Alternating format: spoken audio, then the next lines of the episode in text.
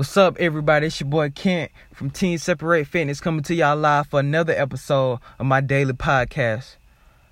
I want to go on a rant today, a motivational rant on why are you playing it safe?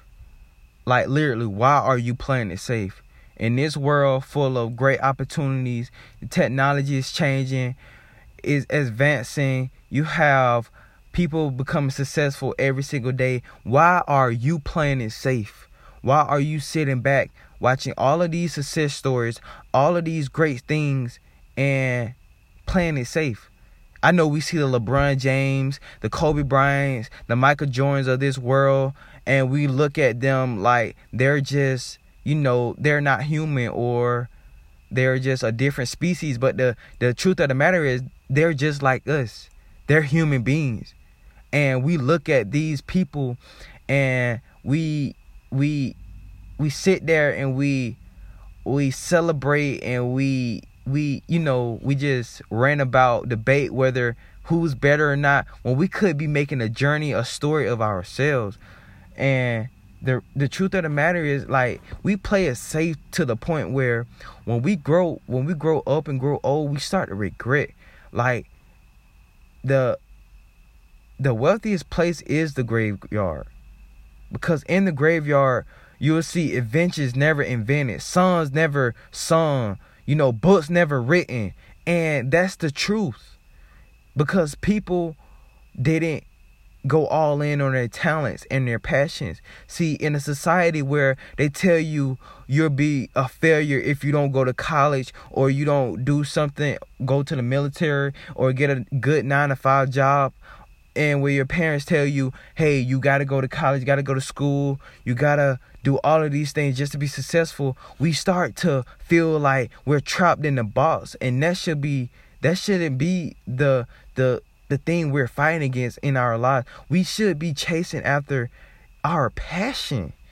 Our passion is the most important thing to go after because if we're chasing our passion, there's there's almost nothing and no one that can talk us out of our dreams. You know, every single day, I'm having a great day no matter how much money I got in my bank account, no matter how many people I had to let go of. I'm having a great day every single day. Just the simple fact that I'm chasing my dreams.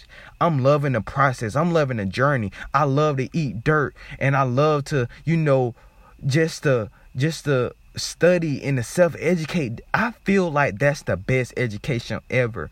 I be, I believe, and I 100% believe this, that self education is the best education because if you want to be a great social media influencer, how would you ever get that kind of training in college. They don't teach those things because they're they don't believe that social media you can make a full income from social media when there's more people making six and seven figure incomes from social media influencers and agency than there are regular regular agencies in this world.